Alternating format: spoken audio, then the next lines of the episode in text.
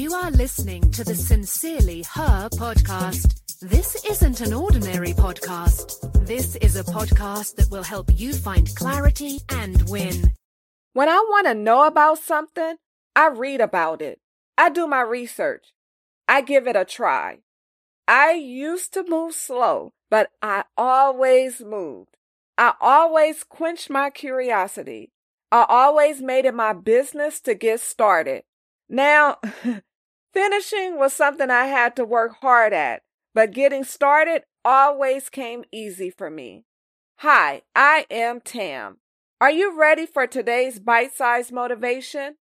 Today's note you'll never know unless.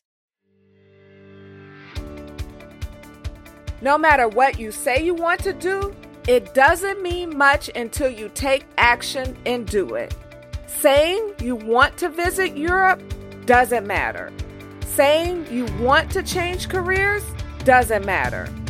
Saying you want something and then never doing the work required to get it done doesn't matter.